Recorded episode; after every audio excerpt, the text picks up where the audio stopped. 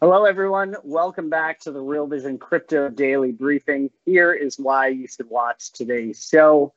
What's next for FTX with Binance pulling out of the deal? Could Justin Sun come to the rescue? We'll discuss later with Dan Roberts and Ishan Badani. Plus, crypto prices swing wildly on FTX and inflation news. We'll be joined by Dean Carr of See the Light Trading with up to date technical analysis. I'm Jeremy Varlow filling in for the usual suspects. Marco Oliveira is with me. Marco, another crazy day of news in the crypto space. How are you holding up, my friend? Well, I think uh, like everybody, I'm you know just uh, a little skeptical. I'm a little bit measured when it comes to these these things. Obviously, it's been a tough a tough experience for a lot of people out there. So hopefully, through today's episode and the the upcoming episodes, we can get more clarity for the viewers. Jeremy. Yeah, certainly. And I mean, the news is coming a mile a minute here. We are trying to stay on top of it as best we can.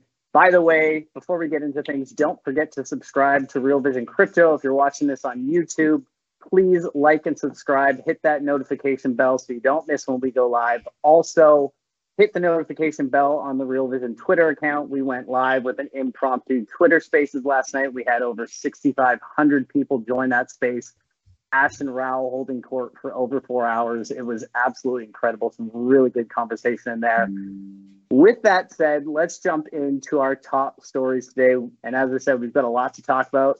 Since yesterday's show, Binance announced that it would not be buying FTX. The company said on Twitter, and I quote, as a result of corporate due diligence, as well as the latest news reports regarding mishandled customer funds and alleged U.S. agency investigations, we have decided that we will not pursue the potential acquisition of FTX.com. Binance CEO Changpeng Zhao, uh, better known as CZ, added that it was a sad day. We tried.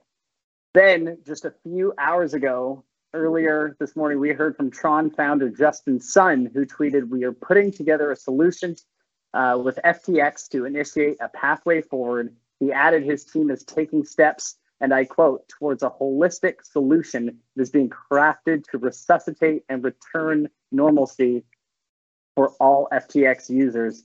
Let's get right into this. A lot to unpack with these tweets. Let's bring in our guests. We've got Dan Roberts, editor in chief of Decrypt Media, as well as Ishan Badani, DeFi writer and analysis. Gentlemen, welcome to the show. How are you today? Uh, Doing great, guys all things considered. it's it's a wild news day. Yeah, but uh, that's why that's why it's fun to cover this industry. Yeah, there's, sure there's a lot of people doing a lot worse out there, so um, I definitely can't complain. Very true. Yes, a lot of people doing worse. And you know, one of the things you know that that helps you know is that sometimes people can spot and foresee these things. And Ishan, I think that that's a perfect segue into you know talking about your Twitter th- thread from uh, October fifth you had this uh, you were calling this stuff early. And uh, i'd love it if you could you know walk through viewers what you saw back then. Yeah um, so so yeah I, I i started to get these inklings about I, I would say about a month and a half ago. Um, and and when i really solidified my thesis it was it was basically early in october.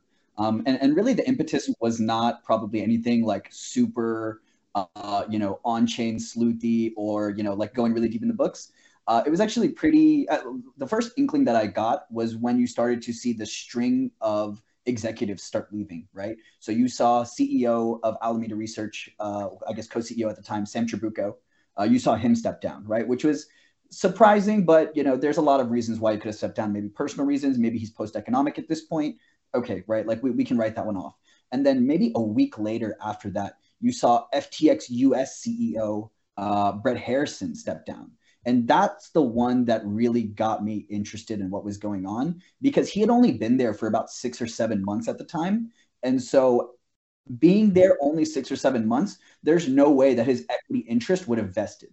And so that was the original impetus like, okay, well, you know, if this is a multi, multi billion dollar company, probably one of the five fastest growing companies in the world, right? But, you know, going from 2019 to 2022, you know, getting $30 billion valuations, you would have thought that that equity stake would be, you know, generational wealth, right? And for him to turn that down, obviously, I don't know the specifics about his financial situations, but that was really shady. And then a week later, you saw the head of institutional um, at, at uh, FTX as well step down very quietly. and that's when I started to really dig into okay, there's there's definitely something going on here. There's no way all of these guys are just post economic and just ready to ride off into the, sun, the sunset in the middle of a bear market, right? Um, you know, this is kind of the time where you sit back and you build. And then I started to do a little bit of the deeper diving. I started to look at uh, trading volumes. Um, so trading volumes are really down, but they were down more than most, right? So like trading volumes were looking like December 2020 levels um, which which just didn't make sense with how much the industry had grown and the way FTX was growing, the way they were raising capital so easily, um, the way they were deploying a lot of that capital, right? Like so recklessly, right? I, I know we talked about the the uh, FTX Arena for the Miami Heat, that naming rights deal, um, and you started to see some of these massive sponsorship deals. I mean, I was just you know. Uh, you know, everywhere you look, the MLB World Series, the T20 Cricket World Cup, you see their names everywhere, right? And those things are obviously not cheap. Um, and so something didn't make sense where volume was going down, so revenue was going down. Some of their venture investments were were not some of the best investments I've seen. Like uh, you know, they were doing a lot of late stage, big checks, late stage. Not something you would see from you know a company as large as FTX, who kind of gets their the litter as far as venture investments. And so it started to look like a lot of reckless spending. And that's when I was like, okay, something is definitely off and fishy here. Uh, and and and that was kind of the impetus of starting to like kind of put it all together, get all my thoughts in a row, and then I mean at, at the time it was just kind of a, a, you know just throwing it out there. I don't think anyone had any any inkling that there was any kind of liquidity crunch going on there. They should have been probably one of the most capitalized uh, you know companies out there, and um, you know I guess a month later it, it just uh, you know when it rains it pours. Uh, you know where there's smoke there's fire. Yeah, when there's smoke, there's fire, and it's it's really interesting because sometimes you know it's it's, it's human nature, right? If uh, if something's going wrong, you're you kind of double down sometimes to just kind of take the attention away from what it should be, and you know him going around and to all these different uh, companies and saying you know saying things like oh there's some third tier exchanges that uh, that might be insolvent when he you know knows this behind the scenes. It's just really interesting. He was doubling down and kind of creating this facade there. Um, I want to bring in Jeremy and Dan here. Uh, Jeremy, I know that you're looking at a tweet from S- SBF uh, from from this morning. Give us the scoop on that tweet. Yeah, so obviously SBF broke his silence on Twitter. Uh, I just kind of want to read the first couple of tweets here and then go to Dan for his thoughts. Uh, but he started the thread by saying, and I quote again, I'm sorry, that's the biggest thing. I fudged up and should have done better skipping down to the sixth tweet in what was a long thread, he outlines that his sense before was that FTX had zero X leverage and that USD liquidity ready to deliver was 24 times average daily withdrawals, when actually leverage was 1.7X and liquidity was 0.8X Sunday withdrawals. And he finishes by saying, Of course, when it rains, it pours. We saw roughly $5 billion of withdrawals on Sunday, the largest by a huge margin. So I want to go to Dan Roberts for your thoughts on this thread from SBF. Uh, how are you kind of unpacking it? Well, there's a lot here, guys, and, and I'll start this way. I mean, Ishan said so many people wouldn't have guessed that there'd be a liquidity crunch at FTX. And the answer really is there shouldn't have been. But now that we know what FTX was doing behind the scenes with FTT token and that's why, you know, after kneecapping basically the whole company, CZ did a tweet saying two lessons here. And one was don't use your own token as collateral and don't use customer funds for anything behind the scenes. And that's what FTX was doing. Basically, Alameda, Sam's other company, a hedge fund, was using FTX as its piggy bank. And people probably could have or should have seen that, but I think that people put way too much trust in Sam and that the whole industry creates these heroes out of these figures. I mean, they did it with Do Kwon, uh, and then Terra collapsed. They did it with Su Zhu of Three Arrows Capital, and then 3AC collapsed because of its exposure to Terra. And we don't learn. You know, the other thing I'd say here is that the DeFi advocates get to do another victory lap. Whenever these things happen, when Celsius, when Voyager melted down, and they're doing it again now, they say, this is why you shouldn't put your money on centralized exchanges. You're entrusting a small number of humans to make decisions with your funds. If you use DeFi, you're trusting the code. You can see where your tokens are at all times. You can look at the protocol and everything is on chain. Now, of course, I also think Coinbase gets to do a little bit of a victory lap here and say, we've never done that. We don't do that. By the way, we don't even have an exchange token the way that Binance has BNB and FTX has FTT. Um, in terms of Sam's thread, what blew my mind is what you just read, Jeremy, when he says, I didn't have the right sense of customers' leverage and our own liquidity. Why not? Why doesn't the CEO of the company know what the company's liquidity is? He says, My sense before was leverage, that's customer leverage, 0x, US dollar liquidity ready to deliver, that's for FTX to cover 24 times average daily withdrawals. Actual leverage 1.7x and our own liquidity 0.8x Sunday's withdrawals. So suddenly on Sunday, and you can blame CZ for for prompting it by tweeting, "We're going to liquidate all our FTT," but not his fault. You know, it could have happened from anyone dumping FTT. Suddenly, if FTT goes down and you get five billion dollars worth, Sam tweeted, of withdrawals in one day, FTX couldn't cover because where were the funds? They were out there doing other things, and they were tied up in a token that went down. So in many ways, what I tell viewers is, even though we're talking about an algorithmic stablecoin when it comes to Terra versus a centralized crypto exchange when it comes to FTX, two very different things. There's something very similar. Terra was saying, don't worry, the price of one token is tied to this other token. But they just created both of those things. They made them up. So if, if they're both down, you're screwed. And similarly, FTX was relying in many, many ways on the price of its FTT token. Bad. Yeah, very bad. Well, Dan, let me ask you. So you mentioned, uh, you know, CZ kicked this thing off here by with this tweet. I mean, do you think that was intentional, or I mean, in terms of the timing, right? I, there was a lot just the week before, two weeks ago, we had this whole drama with Eric Voorhees and all this other stuff going on with SBF. People lost trust in SBF, and it just seemed like you know everything happened all at once. I mean, w- what's your take there? Yeah, I'm glad you said that. I mean, the FTT sell-off is definitely what triggered this. We can speculate as to CZ's motives because he saw a great opportunity to kneecap a competitor, and it was a brutal and swift murder. Um, but you know, CZ didn't specify in his tweet, so we shouldn't speculate. He just said, "We're selling all of our FTT due to recent revelations." It's very likely the revelation he's referring to was the leaked Alameda balance sheet that showed just how much Alameda had FTT on its balance sheet. It's likely. We don't know for sure. But what you're referencing of the last two months is really relevant here too, Marco, which is SBF's kind of fall from grace as a crypto hero. Uh, for for a couple years, he was out there. He was Mr. Washington. He was lobbying in D.C. He was cozying up to regulators and politicians. He was wining and dining congressional staffers. And depending on whom you ask, if you ask the suits in this industry, you know, people like Kristin Smith of the Blockchain Association were praising him, saying he's been such a wonderful advocate for our industry. This is great that's fine. But then it's the ultimate irony that CZ, who's always been framed and pitted as the guy who isn't as compliant, hopes the regulators will just go away. You know, he would always refuse to say where their headquarters was. He'd say, We don't have a headquarters. We're a truly decentralized company. He ends up winning. And Sam, who was playing nicely, ends up losing. And, you know, in the last couple months, all of the crypto degens and kind of the true believers had really turned on Sam and they had accused him of being a suit. He was out there saying everyone should do KYC, that's know your customer rules, AML, anti money laundering rules. And so I do think that that's relevant here. That sort of public narrative change and all the people turning on Sam, that laid the foundation for how swiftly this sell off happened. When the FTT token sell off started, all of a sudden everyone was uh, heading for the exits and withdrawing their money from FTX. So one thing prompted the other but uh, the kind of reputational damage of the last couple months laid the groundwork a little bit. Absolutely.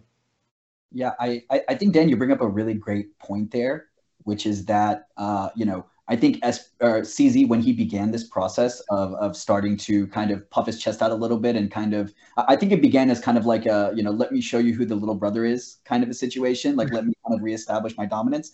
Uh, I I saw Cobie make uh, make a really great point, which is that uh, you know, I think that CZ began thinking that he was kind of throwing rocks at a at a stone house, and very quickly realized that this was a totally glass house that shattered pretty quickly. Um, so it just goes to show, like, he, I don't even think he really understood the lens at, at how bad it was, and then you know the combination of one uh, the the the FTT FUD um, and, and, claiming that he was going to dump two billion. I mean, of course, like retail is going to start front running that if you're going to say I'm going to start TWAPing out of uh, you know, FTT over the next two months. Like, yeah, people are going to get scared. And then that coupled with, uh, I think that obviously started the liquidity crunch because they had all of this leverage against FTT. Um, but that was more of an Alameda problem. And then that coupled with the ensuing bank run, which was pretty easy to spot that it was going to unravel pretty quickly because uh, people were not taking out their capital out of like a risk of insolvency. They were just doing it as like safety, right? Let me just better safe than sorry. I've learned my lesson. I mean, it's hard to realize that Luna was only six months ago, um, and right. taking money out of USDX. a lot of people were still kind of uh, having that in the back of their minds, like, hey, better safe than sorry. And um, for those that got out, they haven't learned their lesson, really, right? I mean, they still this industry has not learned its lesson.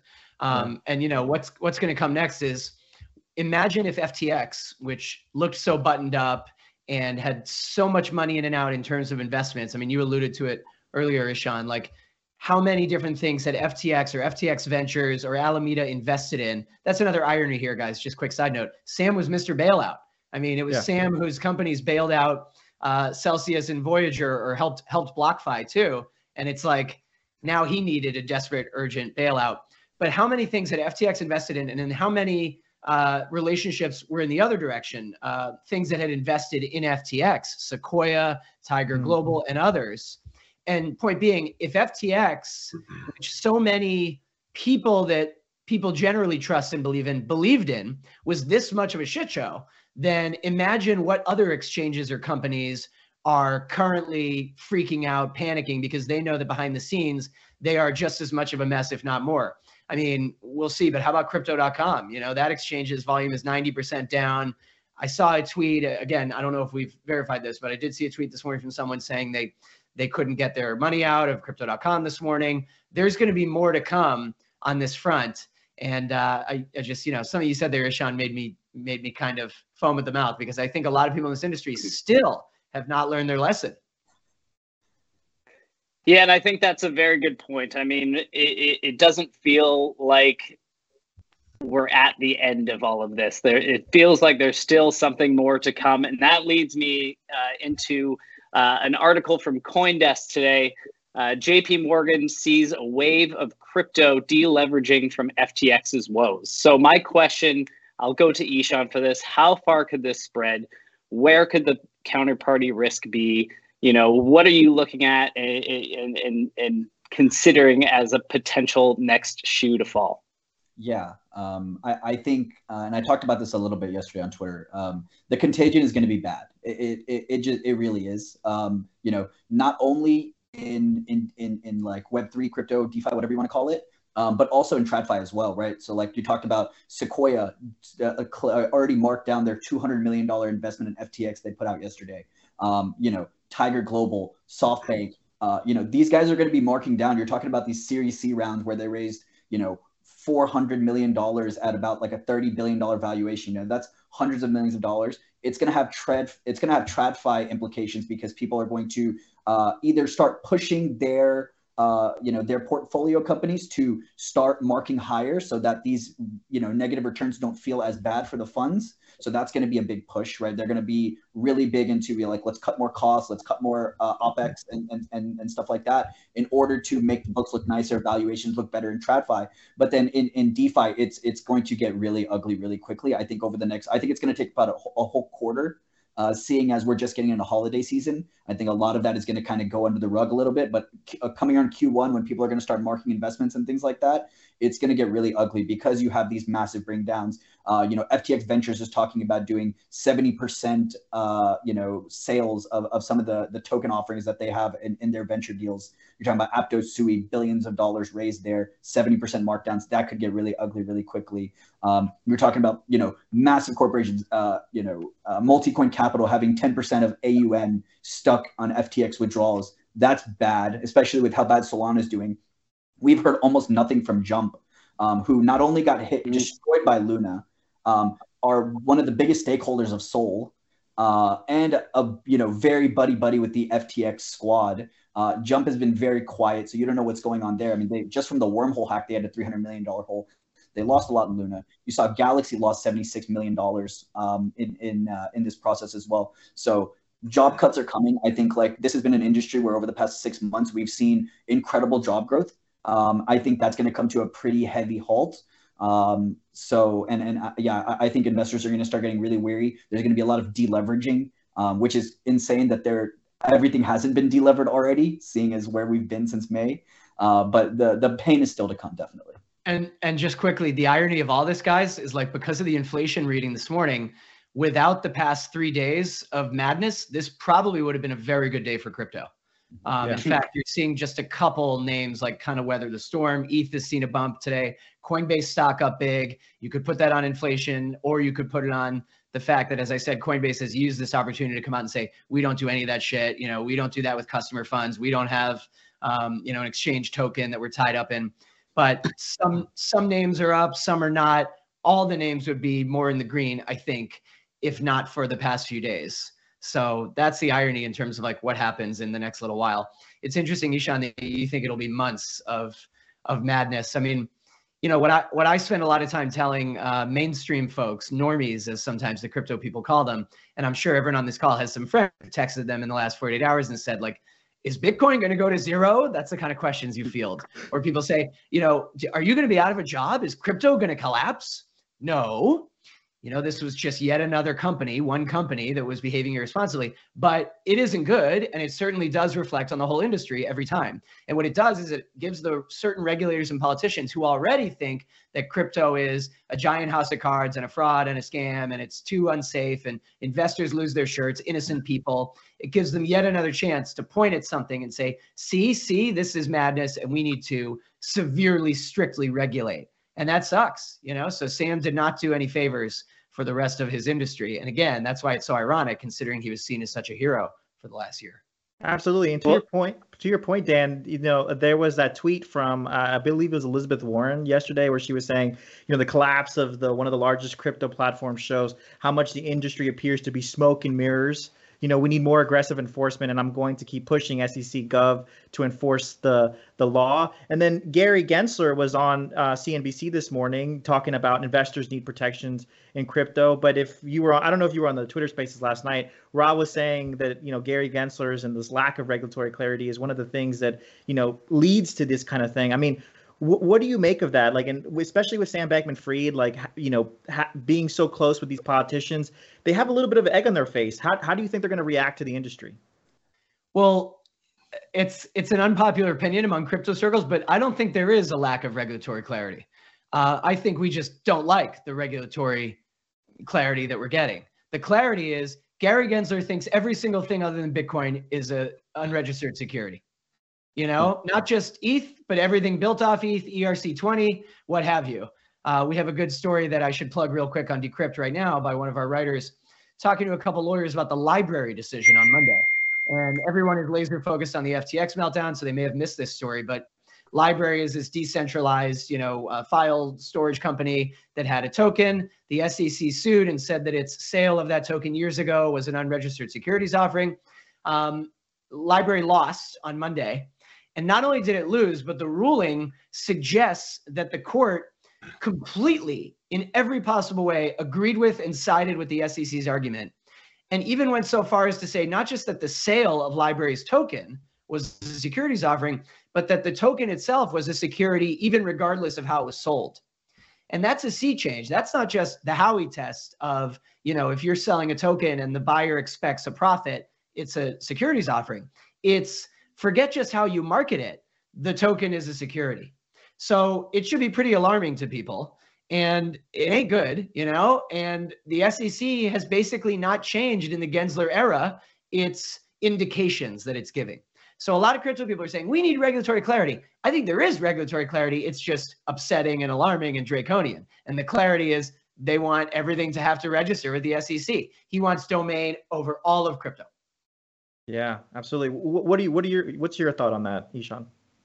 Um, yeah, the the regulatory issue is is is definitely a problem. Um, you know, I, I guess I might be biased, and and I'm like, uh, you know, very obviously like pro decentralization, pro DeFi. Uh, you know, so like the way that I come at it personally, and like you know, my personal thought process is that uh, you know, we should be pushing for more transparency, right? And I think transparency kind of solves a lot of these issues. I think that there should be a clear bifurcation between CeFi, CeDeFi, and, and real DeFi, right? Where, where everything is just radically transparent. All information and funds are on chain. No users can be lied to, right? There, there is no need for trust. It's, it's trustless security, trustless applications, uh, tr- trustless finance. Um, so so that's I guess my personal purview on it. Um, but yeah, I, I totally agree with Dan. Like it's it's gonna get ugly. I think that you know this pushed us back so many steps because the the hurdle that we had was an educational hurdle right and and kind of having that bifurcation and explaining that bifurcation to i guess more generally congress obviously like gensler probably understands this um, but yeah like when your golden child who's who's really like going up to bat for you is is actually like going up to bat on a on a you know house of cards uh, it makes everything a lot more difficult um, so it, yeah we're, we're gonna need a new probably bigger stronger champion to come out of this if we really want to get the regulation that we want as an industry. But I, I totally agree with Dan. Like it, it's not really in our hands anymore. Things are not looking great on the regulatory front. The only argument against that would be like, you know, if they don't do what we want, then this capital, this industry is going to leave and go somewhere else, right? It's going to go somewhere that is more friendly. Um, but yeah, it, it's it's definitely a tough situation. Well, I just kind of wanted to jump in there. You talk about a house of cards, and um, buried in this SBF tweet thread. Uh, this is the 20th tweet in the thread. SBF finishes by saying, At some point, I might have more to say about a particular sparring partner, so to speak. But you know, glass houses. So for now, all I'll say is, Well played. You won. Pretty ominous wording there. And I mean, it's certainly doesn't do a whole lot of net good for the space to be making statements like that. Um, I'm just wondering if either of you gentlemen have anything to say about those words in particular, what your thoughts are. Yeah. Um, so, so one, I think this sets up for this awesome like Revenge of the Sith arc for SBF, which I'm super totally. excited for. Uh, like, you know, this man is is uh, you know, you don't go from you know Jane Street trader to you know top you know hundred billionaire in the world in two three years without knowing what you're doing and having a game plan. I think they are going to be, uh, you know, they're going to be in the war room and they're going to come back with something. I think this is kind of like an interesting foresight into it, like, hey, this is not done. We're not over. Um, you know, this, you may have won the battle, you have not won the war. Um, that's probably bad for the industry, like net bearish. But, um, you know, it's, you know, like the, the, the power to like be down on your last knee and still throw shots um, is something I just have a lot of respect for, right? Like, uh, you know, to, to be able to just like go down kicking and screaming um, is is uh, at least like uh, you know uh, one silver lining you can take away. So, with that, you also mentioned that we might need a new White Knight to come in and save the day, and lo and behold, none other than uh, Justin Sun of Tron has stepped up to the plate. Um, mm. He sent out a tweet thread that I mentioned earlier. What uh, What are your thoughts about uh, his entering uh, this ordeal and trying to provide a little bit of a solution? Um, this at the moment it looks like a good PR stunt. Like, hey, we're, we're back all the F, you know, all the you know BTT, TRX, and everything. It's going to be a really great uh, publicity stunt for him. Now, like you know, if he was really going to be the White Knight and come and save everybody, he would have and, and even the wording when it first began this conversation seemed like he was coming for more but now i guess it's come out that it's really just like his tokens that he's backing um, which is good for him and, and good for his number go up but um, overall for the industry like it, it really doesn't matter. Um, you know I, I, don't think he's going to be coming in on a on his white horse you know dropping into washington and, and, and start you know uh, you know, everybody hop on the bandwagon. I got it. Like, I, I don't think Justin Sun is probably the right guy for that. But I mean, he also probably has been one of the few guys who have never missed. Like, you know, you know, we've seen a lot of people rise and fall in this industry in, in like probably a short two, three year span this cycle. Um, and he's one of the guys that were, you know, he was up there when it started and he's still left standing. I would say, like, if you were to rank all of like crypto Twitter, uh, call it like cult figures that people rally around, uh, he's probably the last one standing. And that says something. Uh, you know, while I don't think you know TRX began, you know, like a you know like half of TRX's white paper is like copy pasted from the Ethereum white paper. Um, but you know the way you can still keep standing, you know, still be top ten, top fifteen coin. Um, you know, buying Huobi, he's definitely got the cash. I mean, his public DeFi wallet still has like a quarter billion dollars that he just actively invests. So, um, you know, there's doesn't have, t- doesn't have 10 billion though. which is what FTX needs for its rescue. Does not have the funding I thought of the Elon tweet, funding secured, funding not secured for Justin Sun to come in. It would have to be quite a few people or figures. And uh, Justin Sun and Tron like to do this a lot. I think Ishan nailed it. For now, it's a it's a nice bit of PR, and everyone writes a story. Oh, Justin Sun says he's going to help. Uh, now, look, it, it is you know it's not just a PR stunt because Sam confirmed in his tweet thread that Justin Sun is among the people we're talking to, or in his letter to employees today.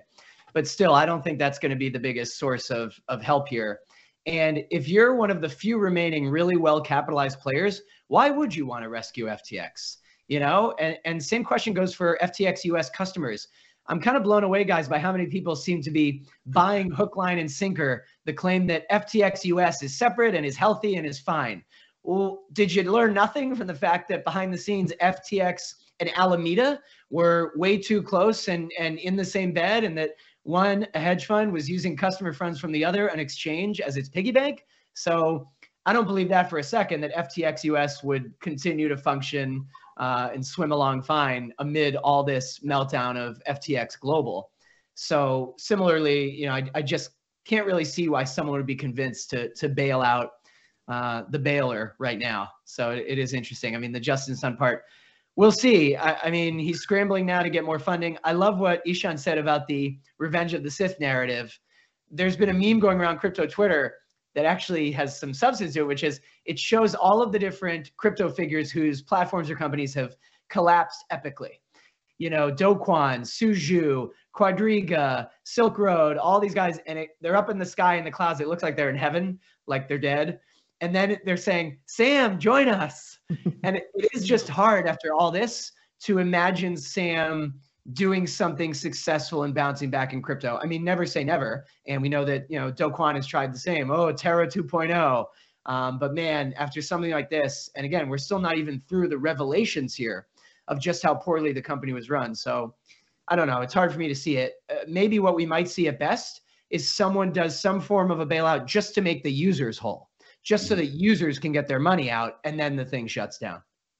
Yeah, I, I think you bring up a great point there, which is that like um, you know, it's very unlikely, in my opinion, that we see a bailout um, because if you've seen the FTX platform, you know, uh, they've raised in total like a little, a close to a billion dollars in in all of their rounds, right? So why would you put together six to ten billion dollars to bail out this this brand that's uh, you know might might be just about dead when you can take that six billion dollars and just spin up your own exchange right? Uh, like you know customer acquisition all that like they've been able to do all this in a billion dollars. If you took two billion three billion dollars you'd still be net up uh, if you were to just try to do this yourself. So uh, I, I, I personally don't think a white knight is coming. I think uh, you know and and ftx us like that's a that's a whole other potential can of worms. Um, but you know FTX US might have gotten you. FD, you know, the FDIC, I mean, they wouldn't have stepped in, but th- there could have been some kind of reconciliation there uh, with an international company based in the Bahamas. Like, uh, you know, it's very unlikely. I, I don't think anyone's coming. Thank you for that, gentlemen. We want to go to Dean Carr from CLA Trading in just a moment. So, very briefly, uh, want to thank you for your time. Obviously, if you want to just highlight maybe a key takeaway or two from both of your sides uh, before we leave you for the day? Uh, yeah, I, guess I'll go first. Yeah. Um, so, so yeah, my biggest takeaway is is DeFi, DeFi, DeFi, right? Like, D, you know, this is the competitive advantage of the industry. This is the reason that this industry exists, right? Like, you know, the CeDeFi, you know, call it FTX, Celsius, Voyager. It was just a means in order to get people on chain, right? And and it, there, it should what what CeFi and these institutions and Coinbase should function as as just an on ramp or for the average retail customer that doesn't want to. But I think like the biggest thing is like the importance of self custody, right? Like anything that you want to do at a centralized institution, you now have the infrastructure to be able to do on a, a, decentralized platform that does not take custody, right? If you want to trade, uh, you know, if you want to trade perps with leverage, right? Because you're just a degenerate gambler, then like you can go to your gains network on Polygon or you can go to GMX, right? You know, if you want a, a place to earn slight yields, you can go to Aave Compound, right? Where they're not taking custody of your assets. Everything is transparent on chain. Um, so I think like while it will take a little bit of time to unravel this, uh, DeFi is going to be the clear winner. It's just like, can we communicate that properly? Like that. And um, in a similar spirit, one thing I'd say, and I alluded to earlier, the many people who understandably have a lot of questions when they see stories like this if they're not in crypto. And the larger assumption is like, oh, crypto is a total mess, total house of cards that no one should touch. And I don't blame those folks. But what I'd say is, you know, another meltdown of a irresponsible bad actor should not be taken as reflective of the whole industry. You know, this does not mean that the way FTX was operating, yeah, see, that's what everyone in crypto does. Uh, Ishan pointed to DeFi, that's one area I would bring up, and you know, crypto skeptics laugh at this and they think Web3 is a joke, but I would bring up the whole culture and, and art side of this. I mean, there are a huge number of people who are doing legitimately interesting things with NFTs. That's a term we haven't, you know, mentioned today. So that's just one example. But point is, there's a lot of cool stuff happening in crypto. It is going to continue apace. It will continue to grow, even though this is a brutal bloodbath bear market. And the meltdown of another key player should not be taken as a death knell for the industry. Perfect. 100%. Yeah. Well, thank you, gentlemen. I think that was that was a great conversation. I appreciate that. Uh, and then I so I think uh, with that said, let's jump into the technical analysis. I know that people were waiting for that. Let's bring in Dean Carr to the to the stage. Dean Carr, also known as See the Light. How are you doing, Dean? Good. How are you today? I'm doing good. I'm doing good. Uh, Dan and Ishan earlier they were they were speaking about C- or I, I believe it might have been Dan. He he mentioned the CPI numbers, right? Uh, we crypto rallied a little bit on the CPI numbers. We had a headline inflation at 7.7, which is lower than expected. I believe it was 8% that was expected. Core CPI did rise, I believe, from 6.3 to 6.5. I mean, what's your what's your take on CPI and and and how how is that uh, affecting your strategy overall? Well, basically, since inflation started picking up and the Fed started raising rates, my thinking was that the liquidity was being drained out of financial markets, which would affect crypto, stocks, etc. So, with this kind of backing off, slight backing off, quote unquote, of inflation today, I think maybe we're reintroducing some more interest in getting some liquidity back in the market, and maybe the Fed will have a lower end game rate, interest rate, as a result if we start slowing down as far as CPI is concerned. Now, the timing of the CPI number with everything that's going on with F, FTX is kind of incredible because I think some of the buoyancy you're seeing today in crypto is a result of the stock market really booming up higher today and, and kind of getting a, a firmer footing off that CPI number. So the play is simple. As far as I'm concerned, if the N rates by the Fed are lower than expected or capped because CPI is fading, that's going to be helpful to uh, crypto in general. And by the end rate, you mean the terminal rate, I'm guessing, the rate at the end. So, I mean, and uh, just one more follow up question to that. I mean, so since it's it is acting this way, do, do you or heading? It seems at least in the direction that they're intending. I mean, when are you expecting, or uh, maybe that we could see a Fed pivot? I know a lot of the market was speculating it'd be Q1. Do you have any thoughts on that? I've been leaning Q1 2023 myself also, but in the past, uh, you know, inflation's had little blips downwards and then it's it's sped up to the upside again. So I'm not ready to kind of feel that inflation's dead.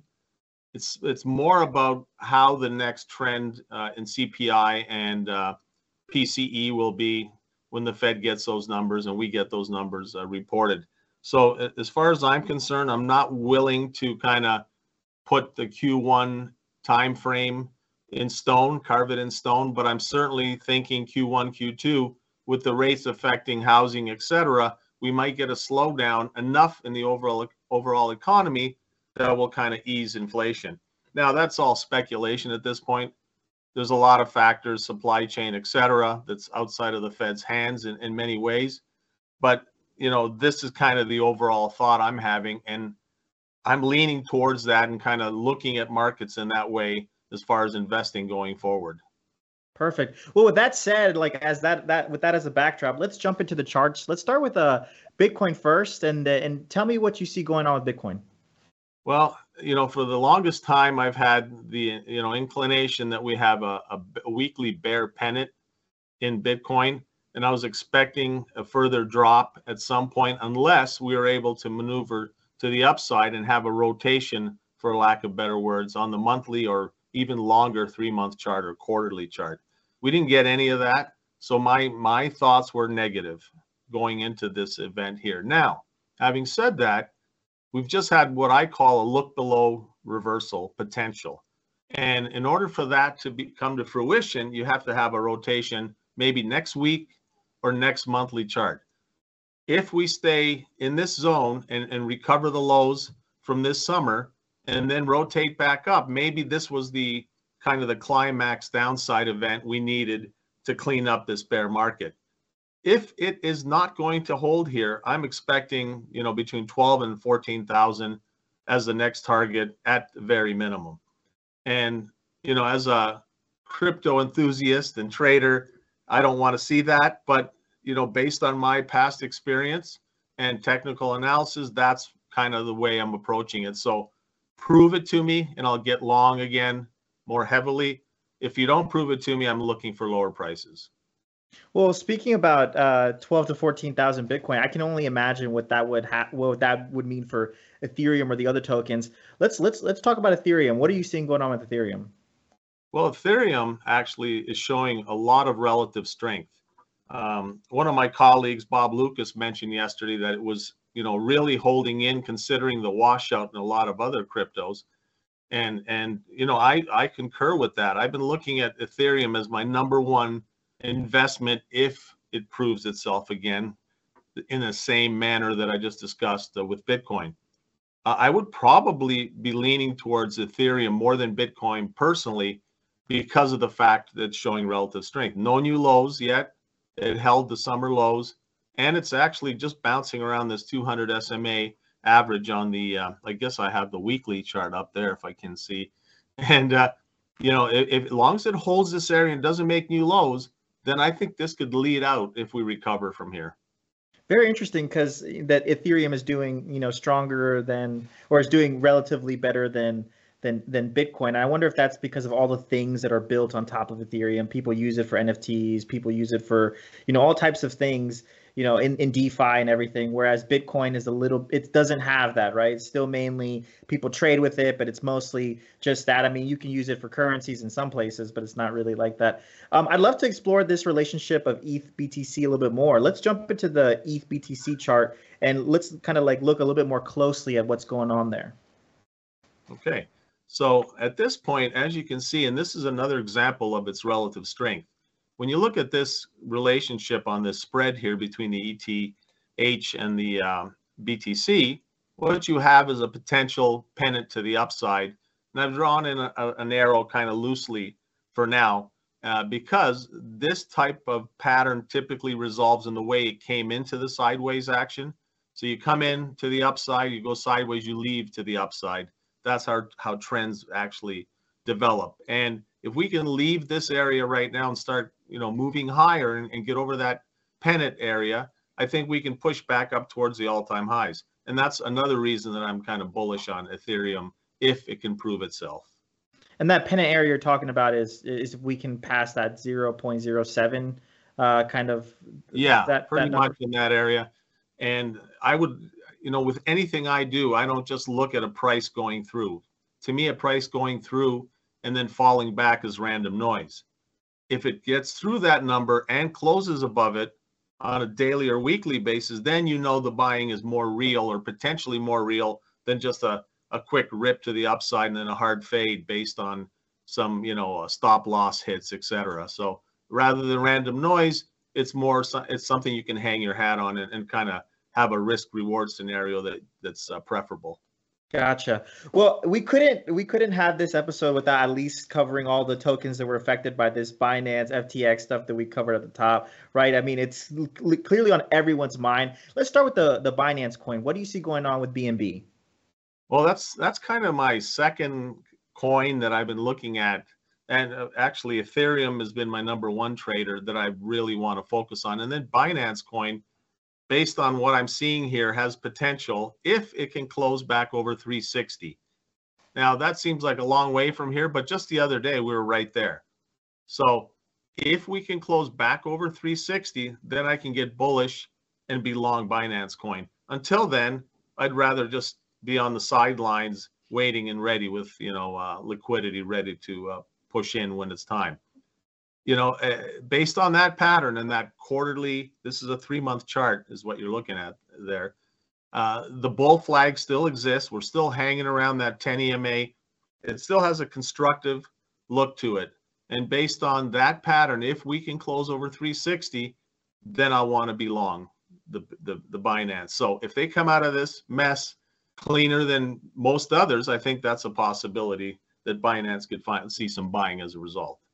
Well, speaking about them coming out of this mess cleaner, cleaner than others, I know a few days ago we actually hit an all-time high with B, the BNB over BTC in terms of that cross pair. Uh, so let, us take a look at that that chart BNB over BTC. Um, and so we hit an all-time high. I know we kind of retreated some. Where do you see that heading? Well, you know, I, I did um, provide a little look here, and typically, as you can see, I, I measure off the sideways pennant, similar to what I discussed in the uh, Ethereum BTC relationship. This is a similar pennant that's actually resolved and broken up to the upside. So this is kind of how I would measure targets. And, and my target, as you can see, the 261.8 is uh, substantially higher than where we are now, but it came very close on that spike recently. I think, as you know, yesterday maybe. And um, so now I'm kind of skeptical as far as BNB being stronger than BTC down the road. If it really explodes from here, then we could really, you know, this can really pop higher and just run straight up. And that would take it to an extension much higher from here. And I'd rather not even discuss that target because it's 4.236 uh, extension of that particular chart. So I don't want to put up dreams and, and in people's heads when you have something that you can look at right now. And as far as I'm concerned, it's it's later in the trend. I would much rather be buying, let's say, six or seven candles ago when we broke out. Now you're chasing, let it settle, and then you can probably kind of maneuver back in. So my my thoughts on any of these charts that I'm talking about is there's no FOMO. It's a patience game. I think some of the reasons that I've been able to avoid this whole liquidity downdraft in many of them is because none of the charts were constructive. Everything was in a bear market. I don't buy bear markets. I look to sell them more than anything. So if the trend is higher, then the, the price will show you. It's it's as simple as that. Interviews by me or anyone else that discusses anything but the trend is not really my thing. I I, I enjoy listening to people discuss the inner workings of, of some of these coins, but price is the truth in my opinion. If price is not going up, I don't want to I don't want to own it. So yeah, definitely. You don't want to be buying uh, falling knives, right? And uh, as we speak about falling knives, one of those things would be FTX. That's uh, definitely a perfect, uh, yeah. you know, chart to describe like a falling knife type of coin. Uh, I mean, walk us through what, what what you saw going on there. Well, this particular chart doesn't cover everything that I saw, but the bottom line is, once again, you had a sideways pattern that you came into going down, correct? So you went down, then you went sideways. So you typically will leave the pattern to the, in the same direction. And that's exactly what, what we did here. It's it's not, if you look at the chart, it seems oversimplified when I discuss it that way, but that's how I look at markets. You come into something going sideways or going down into the sideways pattern, then you look for it to exit in the same direction. In order for me to turn, you know, more comfortable or bullish on something like this, which is very highly unlike, unlikely at this point, it would have to get over this whole red candle and start closing over it. And that's probably not anytime soon. So trend wise, this has been a downtrend. There's been no reason to own it. And as far as I'm concerned, currently, yes, it's oversold. But with things going on, who knows what the contagion can lead to? This is like the Lehman moment of crypto, is how we would look at this.